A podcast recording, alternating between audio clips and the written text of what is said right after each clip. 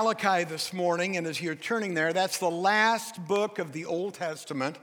So if you don't know where that is, just find Matthew and go to the left a few pages and you'll find it, okay? It's the last book of the Old Testament, Malachi.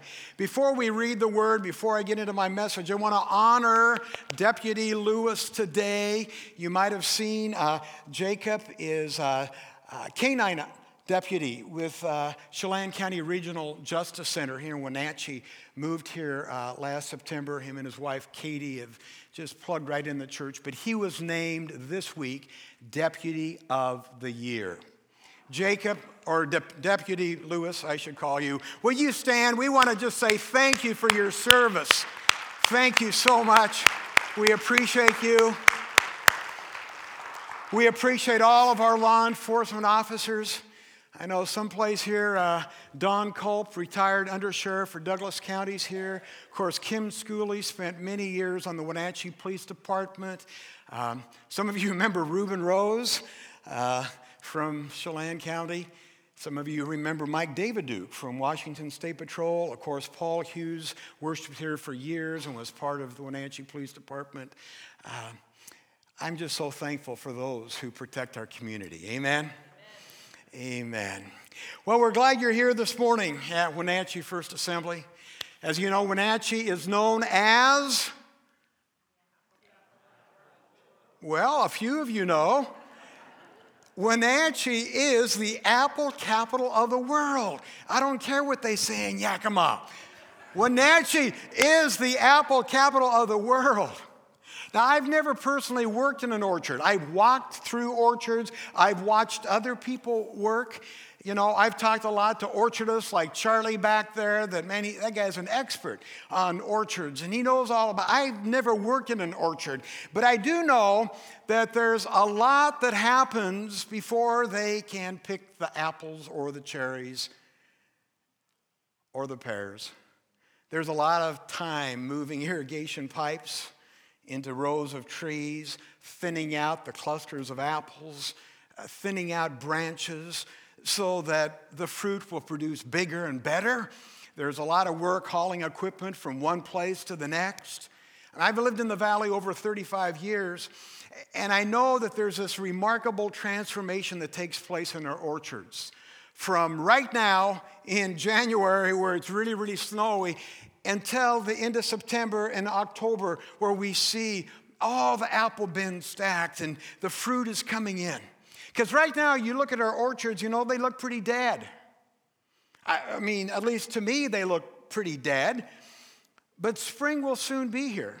And man, those trees are going to begin to show signs of life from being bare to having leaves on the branches, blossoms. little tiny apples appear, so small and green and hard as pebbles, and they don't taste very good. But it's all part of a process. Now, we enjoy the apples once they're picked, right? But I want you to understand that there's a lot of work. As the summer wears on, as the fruit begins to grow and ripen, and you know, the changing colors kind of get pinkish, and then pretty soon more red, and then that first frost of the fall. And we all know that right after that first frost, they're gonna be a bright red. And eventually, those trees that surround our valley become so full that sometimes they even have to prop up the branches. I think about that often. Jesus said that we should be producing that kind of fruit, that our arms need to be propped up like they have to prop up the branches with sticks so the branches don't break under the weight of fruit. And then, of course, we know in the fall the harvest comes, and the fruit for most of the season is too bitter to eat, but now it's ripe and ready, and the team of pickers comes, and uh, you've seen it thousands and thousands of apples gathering huge bins. And again, I don't understand that whole process. If you want to know about orchards, talk, you know, talk to Charlie or um, talk to Russ or talk to one of our other orchardists. Uh, Steve could, could fill you in on that. But I know that there's a spiritual parallel to what we see in our orchards. In the book of Galatians, Paul gives a promise from God that I just want to give to you. And I know I told you to turn to Malachi, and we'll be there in a moment. But this promise of God is for all of us. It's for the orchardist in the spring when everything's dead, but it's also a promise to us when sometimes we're in those desert areas of life. We don't feel the presence of the Lord. We don't have the desire and the hunger we once we did. Our, our you know, passion is, is failing us. Galatians 6 9, wonderful promise. It says, Don't become weary in doing good. Just like in April and May when the orchardists are working their tails off and we don't see any fruit and they don't see any fruit. They know they can't be weary in doing what they need to do because the promise is for at the proper time, not our time, but God's time, we will reap a harvest if we don't give up. And some of you need to hear this message because you're on that that cliff of giving up. Don't give up. Don't give up. Your harvest is coming. Man, that scripture applies to every one of us today. You will reap a harvest if you do not give up. It doesn't matter what situation you might be facing today. In some of your lives, it might seem like February. You know, the, the orchard is full of snow, the branches are bare, and whatever little you have, someone comes and prunes, and it's gone. Don't give up. The harvest is coming. For some of you, it might be the August of life. Your branches are about to break from all the weight of the responsibilities you have, all the, the opportunities you have. You're overwhelmed with activity and you think, oh man, how much longer can I hold on? I want you to know your harvest is coming as well. And some of us are kind of in the middle. Uh, we're not in the February of life, we're not in the August of life, we're in the middle. We might be seeing a little progress. Oh, yeah, I see a little change in my son or daughter's behavior. I see a little hope that things are getting better on the job. I see a little progress that I'm not yielding as much to temptation as I once did. We see a little progress, but it's not quite enough yet. And we find ourselves saying, When will I ever be able to reap my harvest? I want you to know your harvest is coming. Your harvest is coming. And no matter what season you're facing right now, the harvest is coming. And the harvest is that abundant blessing of God in every area of your life. And you know what the abundant blessing is? It's not another car, it's another, not another thousand dollars to put in the bank, it's not anything like that. Those things are secondary. The blessing is the peace that passeth all understanding. The blessing is the confidence to know no matter what you're going through, God is with you, He's not against you. The blessing is to be aligned with God and feel His presence in your life every single hour of every single day. The blessing of God is to be a person of hope. Even if you're grieving at the graveside of a loved one you can still have the blessing of God because of the hope that you have in Jesus. Paul encompassed all that when he said in Galatians chapter 6, don't get weary. So don't get weary, friends. Don't get weary. Your harvest is coming. But I want you to know this harvest principle is not just a New Testament principle, it's an Old Testament principle and that's why I ask you to turn to the book of Malachi. Malachi has so much to say about how to get ready to receive God's blessings. Man, I had so, so much positive feedback from my series last fall when we went through the book of Amos. And I got thinking, you know, I really don't preach out of the Old Testament as much as I probably should. So I started looking at other prophets. I thought I'll do maybe some more teaching out of the Old Testament. And I was drawn to Malachi. And this is an entirely different book than Amos was. In fact, unlike all the other prophets, there's nothing in the book of Malachi that mentions you know, a, a date or a significant person or an event. Uh, so we really don't know when Malachi was written. And unlike all the other prophets, we don't even know when this book was written. And remember Amos, he was that shepherd. We talked about Amos and and he was from Tekoa, and we studied about the character of Amos. We can't do that with Malachi because we don't know a thing about him. In fact, Malachi means messenger. So many, many biblical scholars don't even think the guy who wrote the book was necessarily called Mal- or named Malachi, but he was the messenger of God's prophecy. So it was Malachi, meaning this is the message. So it doesn't really matter who wrote it, not a whole lot is known about who wrote this book. And unlike Amos, where we went through, you know, verse by verse, I'm not going to do that in the month of February. All my messages in February will be from the book of Malachi. And I'm calling this Lessons from Malachi, but we're not going to go through verse by verse. It's going to be a little bit different types of teaching. But we'll notice that in the book of Malachi, that consists of four chapters, there's basically six parts. And it's kind of like the harvest principle I just talked about. six parts. God loved Israel, and God loves us. The second part of this prophetic book is Israel dishonored God.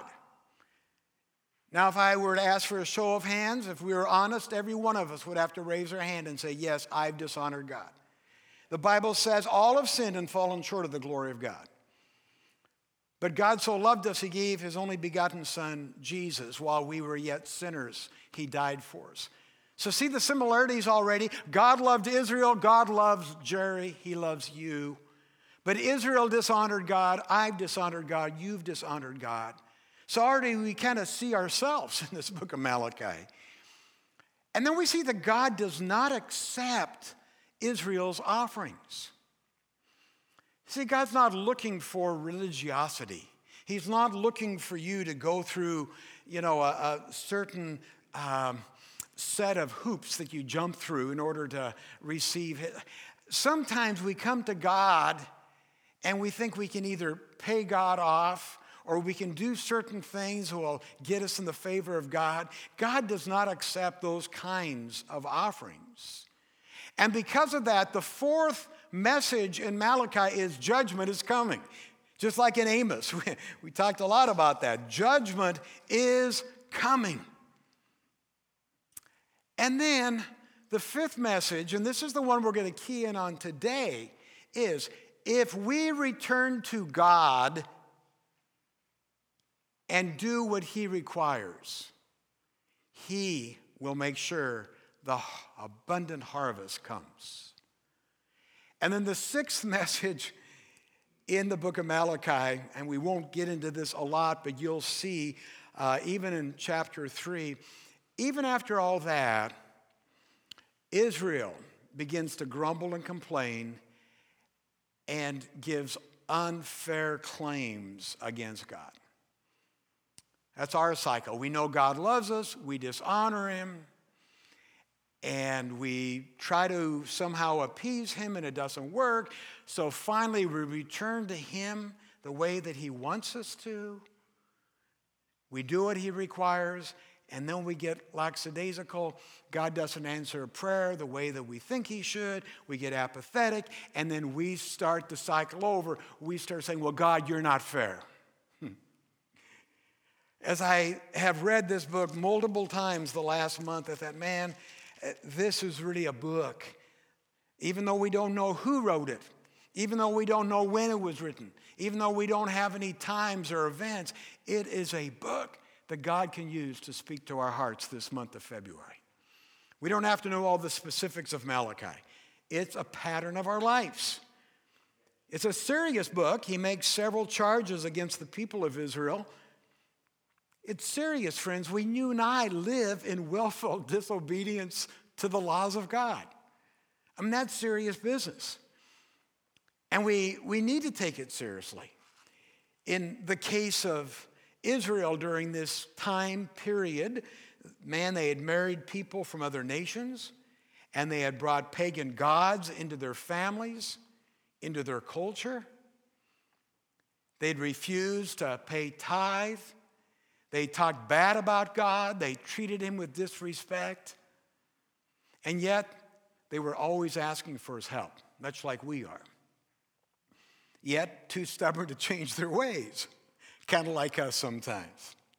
So, Malachi comes along and he has this message for him. These are the areas that you've wandered from the paths of righteousness. And he identifies two of them specifically. And the first one is breaking the covenant through injustice.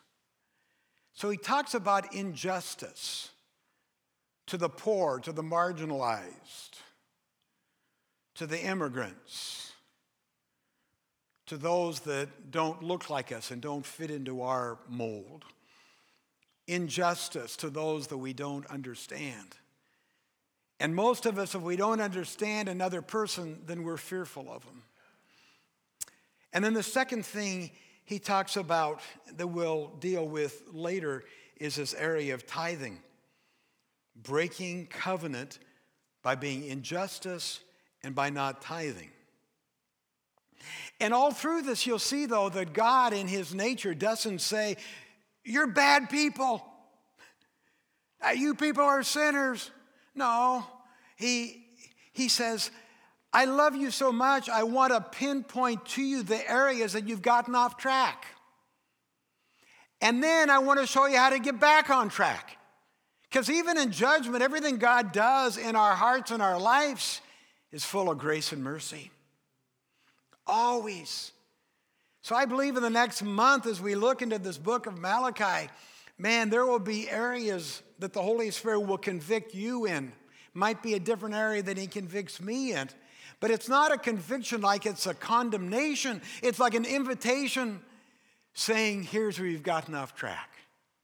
Why, why don't you get back on track so that I can bless you abundantly? And that's the heart of the message of Malachi. Even though we have sinned, as Israel did, God is ready to forgive us, to receive us back into fellowship. He is ready to abundantly bless us. And you know what that blessing looks like? In Malachi chapter 4, verse number 2, and this really is not my text, but this is the harvest part, okay? This is what happens if we respond to the work of the Holy Spirit in our life. Malachi 4 2 For you who revere my name, the Sun of Righteousness will rise with healing in its wings.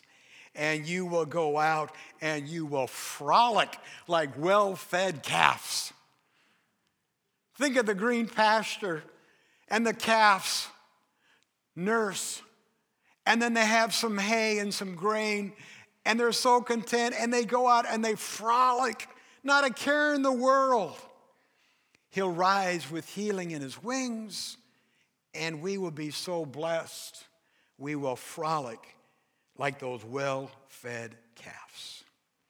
That's the offer that God is giving to us in the month of February an abundance of blessing, an abundance of leaping, an abundance of joy, an abundance of healing. It's ours. He's talking about having the energy and the enthusiasm that we want for living for Him. And that's the promise. And that's the harvest. And by His people here, I'm talking about you and me because we are His people.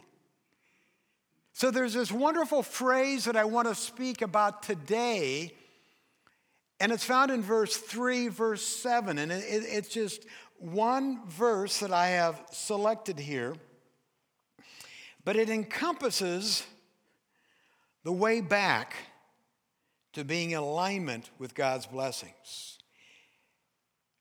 Malachi 3 7, ever since the time of your ancestors, you've turned away from my decrees and have not kept them. Here it is Return to me, and I'll return to you, says the Lord Almighty.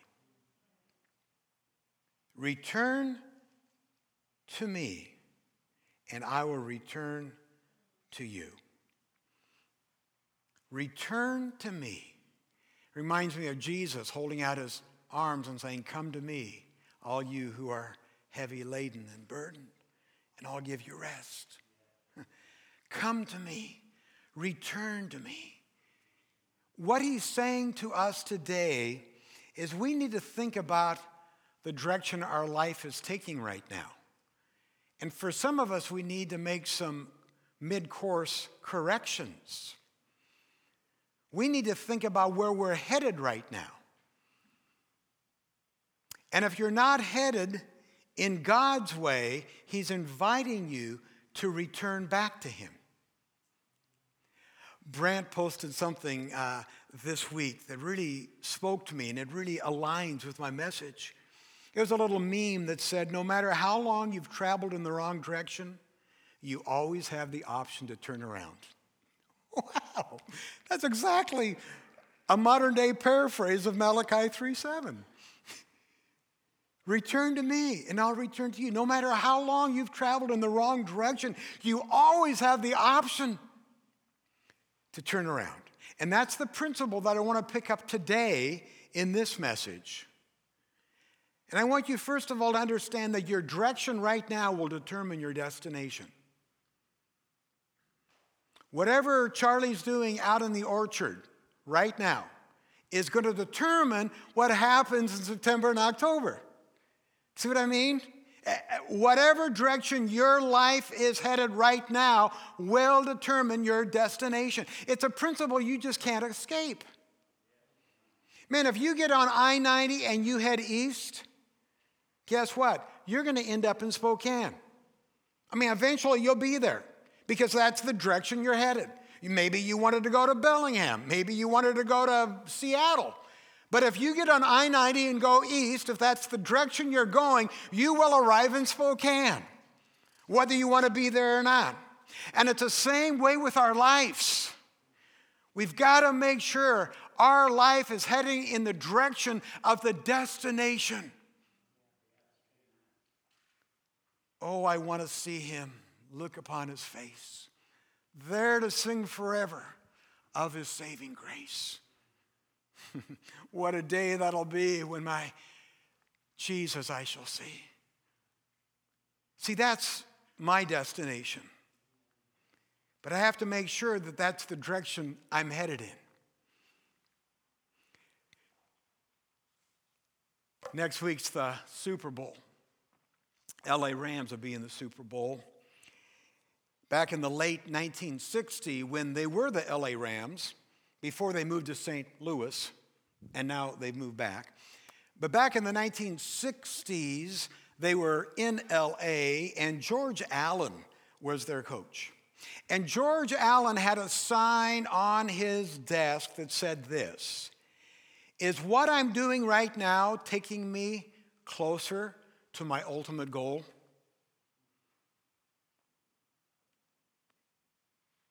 Is what you're doing now taking you closer to your ultimate goal? Man, George Allen was constantly evaluating the direction of his actions, of his coaching staff, the decisions they made on the Rams. And we need to do the same thing. Each of us needs to do a little self evaluation. And I'd encourage you to do that. Ask yourself, or just state to yourself, you know, hey, if I continue the path I'm on, where's it going to take me? In your marriage, in your relationships, on your job. What about your health? If you continue in the path of your current eating habits, where are you going to end up? But most of all, let's think about our eternal destiny. Because there's a real heaven and there's a real hell. And every one of us will end up in one of those two places. And we get to decide where. Direction determines destination. Direction determines destination. Remember, thank God you can change your direction at any time. So if you've been going the wrong direction for years, God's saying to you, come back. it's not too late. And here's how the you know that principle works for most Christians. For many of us, it's not a matter of living some kind of a you know prolonged rebellion against God. It's a matter that we take one step forward toward God, and then something happens when we take two steps back. And we find ourselves wandering off the path time and time again. Maybe for a day, but then pretty soon it's for a week, and then pretty soon it's for a month. And the end result is we're not moving consistently in the direction that God's harvest has been promised us. So when God says in Malachi, when God says to us, Return to me and I'll return to you, what he's saying is, Move in my direction. Move in my direction so that I can be present in your life, so that you can experience all that I have for you. So often we are asking God to move toward us. We say, Well, God, can't you come over here and bless me? in my sin and my rebellion? Can't you bless me, Lord? Well, God wants to bless us, but it doesn't work that way. God does not change his nature and his laws and his, his precepts based upon our wishes. We have to move toward God. But when we move toward God, he will move toward us. The principle that direction determines destination is that same principle that I talked about earlier in Galatians 6 7.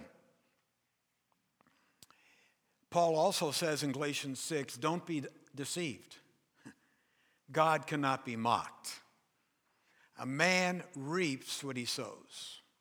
Oh, you might be able to get away with things for a while without anyone knowing, but God knows. And if that's the direction you're headed, your destination's already set. See, what you plant determines what you grow. We know that. If, if you want apples, you have to plant apples. You can't plant cherries. And the same thing, where, where you end up is totally dependent upon the direction you're headed. So I just encourage all of us to ask ourselves today man, what am I sowing? Am I sowing generosity, in love, in forgiveness? Where am I going? What about the way I treat my spouse? What about the way I speak to my children? Is that taking me in a direction that God's going to be able to bless my family? In my job, am I sowing seeds of success? In my physical life, am I moving the direction of better health? Am I preparing the fields of my life for this harvest? The principle of direction determines destination is a principle that we have to tweak every day of our life because it's easy to get off course. So every day we need to make sure that our direction is in the destination that we desire. Second thing it's not just your direction, it's your daily direction. And I, I, specifically made this two points because this is where many, many people fail to experience the harvest. It's because one little word, daily. Most of us have a pretty good idea of where we want to end up. We have a pretty good idea of the direction to get there. But we get tripped up because the destination is not just about looking at the right direction, it's about daily progress. Daily progress. It's not enough to be standing on the right road, facing the right direction. You have to be moving down the road. I mean, you can get to I 90 and you can head east, but if your car's not traveling, if you're just sitting on the side of the road and parked, you're not going to get there. Even though you're on the right road, you're facing the right direction, you need daily progress. It's not enough to own a bunch of apple trees. You've got to work the fields, you got to get them ready. You know, you just don't buy an orchard and then expect that you can go out there in four months and there'll be a wonderful harvest. And you don't work the fields just once a month, or you don't wait till the middle of August and then say, oh my, I forgot to prune. I better start pruning. Oh, I, I should have irrigated. I better start irrigating. No, you don't do that. It's a daily thing. And it's the same way in our spiritual lives. Return to God. This is not a one time event. This is something that you and I have to determine every single day. We need to make sure that in every area of our life, friends, we are moving in God's direction. Not just one day a week. I'm glad you're here on Sunday. I'm glad people are watching live stream. But it's not about just getting headed in the right direction on Sundays. This is seven days a week, 24 hours a day. Not just every, every day, we got to be moving. If you want your marriage to be blessed, moved in the direction of a God centered marriage every day. Man, if you want to be healed, if you want to be well, move in the direction of good health every single day. If you want God to bless you abundantly in your finances, every day you have to move in the direction of better money management. You want to grow in your Christian life?